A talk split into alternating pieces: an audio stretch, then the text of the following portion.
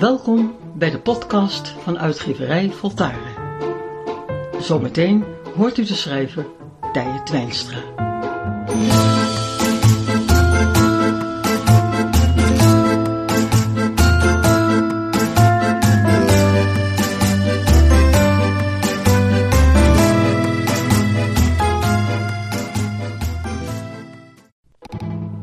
Wij en de wereld Wouter de Mus. Om de wereld zoals die is, grauw en gevaarlijk vaak, onvoorspelbaar en ondoorgrondelijk voor velen, is het belangrijk een contragewicht te hebben dat tegenover deze buitenwereld kan worden geplaatst. Zodat, naar eigen gevoel en inzicht, het bestaan zo dapper mogelijk beleefd kan worden. Vandaag heb ik als mijn gast een fervent pleitbezorger van het spelen. Welkom. Dank u. Bestaat hij nog, de homo ludens? Of zijn we al te geprogrammeerd en te diep gezonken in gemakspatronen, dat een oprispend gevoel van spontane jeugdigheid en levensbrieën geen kans meer heeft? Spelen gaat om het vinden van de eigen scheppingskracht. En van daaruit iets bedenken, iets nieuws. Vooral in de kindertijd moet deze eigen kracht zoveel mogelijk worden geactiveerd, om daar later als volwassene plezier van te hebben en onafhankelijke keuzen te kunnen maken.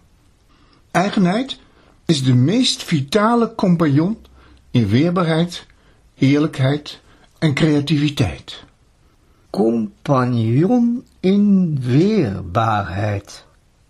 Dat is mooi geformuleerd. Speelt u zelf? Heeft u daar een voorbeeld van? Ik heb mijn theepot meegebracht. Ja, ik zie het. Een prachtige rode theepot, rond van vorm en... Maar daar gaat het niet om. Waarom dan? Je kan ermee praten. U kunt ermee praten. St.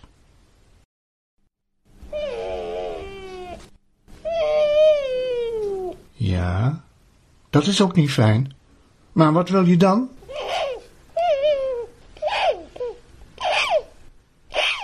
Ik begrijp het, ja, ja.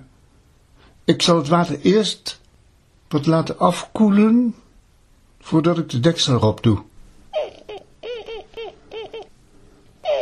Graag gedaan hoor. Ja, ja, ja, ja, ja, ja. Nou, nou goed. Dus de spelen is naar de dingen luisteren. Daar begint het mee.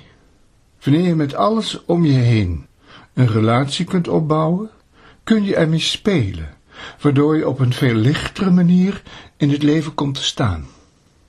Een relatie beleven met je directe omgeving, en dat bedoel ik niet zozeer mensen, is heel natuurlijk. Alleen gebeurt het meestal op een negatieve manier. We vloeken tegen onze computer als die het niet doet, of heel traag is geworden. Dan komt het verwende kind naar boven. We moeten weer naar het kind voordat het verwend werd. Door actief te spelen wordt deze relatie opnieuw gewekt en toegepast. Het verwende kind, zegt u, heeft een negatieve relatie met dingen. En het kind, voordat het verwend werd, heeft dat niet. En dat nog niet verwende kind kunnen we weer activeren in onszelf. Precies. Maar, hoe werkt dat dan? Ik begrijp het nog niet helemaal. Ik ben een man van de stilte. Maar overal is geluid, dag en nacht. Waarom maakt iedereen zoveel lawaai en lijkt niemand er last van te hebben, behalve ik? En toen dacht ik, ik heb er last van omdat ik er iets mee moet doen. Hoe meer ik elk geluid leer verstaan, hoe minder last ik ervan krijg. Want zodra ik het wil begrijpen, maak ik er een eigen taal van, een eigen geluid. Door ermee te spelen, verander ik mijn houding van slachtoffer, het verwende kind, naar onderzoeker, het oorspronkelijke kind in ons. Spelen is het lelijke omzetten in een andere taal, waardoor het mooier, begrijpelijker of minder storend wordt. Maar hoe, hoe doet u dat met een elektrische hersenschaar? Gaat u daar ook een relatie mee aan? Niet met het geluid, maar wel met de gebruiker erachter. Hoe werkt hij? Is hij met aandacht bezig of is hij aan het afraffelen? Elk geluid dat je opmerkt is de drager van enorm veel informatie. Hoort u die duif? Ja, Nou, die vertelt een verhaal. ja, dat begrijp ik, maar wij zijn geen duiven. Wat denkt u wat hij zegt? Geen idee. En ik ga ook niks verzinnen. Luister nog eens. Hij vertelt ons iets. Zou best kunnen. Daar heb ik geen oordeel over. De duif zegt: Luister toch eens. Probeer het maar. Ook jij. Te luisteren. Ook jij. Doe het maar. Hoe, hoe moet je dat dan doen als er een brei van geluiden om je heen is? Hoe dan te luisteren, te leren? Door er eentje uit te kiezen. Daar ga je naar luisteren. Daar concentreer je je op. De rest wordt dan vanzelf achtergrond. Maar hoe moet je spelen als er iets droevigs gebeurt? Als er moeilijkheden zijn? Veel moeilijkheden worden heel zwaar en eenzijdig beleefd. Het gevolg van een speelloos leven. Er is geen lichtheid opgebouwd. Daarom zul je eerst in je alledaagse omstandigheden deze levenshouding moet hebben beoefend. Om ook in moeilijke omstandigheden tot informatieverzameling te kunnen komen. Ook droevige dingen hebben hun verhaal aan ons te vertellen. Zodra we ons zo kunnen en durven opstellen, wordt elke gebeurtenis heel gelaagd en bevat deze veel meer kennis dan we ooit hadden vermoed. Het moeilijke zal niet uit ons leven verdwijnen, maar we zullen er wel veel beter mee kunnen omgaan, doordat we zelfs met moeilijke omstandigheden kunnen spelen. Er iets beters van maken dan alleen droefenis die we niet willen en waarvan we ons een slachtoffer voelen. Hoe kun je ellende beter leren begrijpen als het alleen maar ellende is? Maar dat is het niet. Dat is wat wij ervan maken. Alles heeft zoveel meer inhoud zodra we zullen leren om te luisteren. Een spelend mens is een onderzoekend mens. Een kennisverzamelaar. Spelen is niets anders dan kennis verzamelen. Hoe kunnen mensen dit leren? Kunnen we leren te spelen?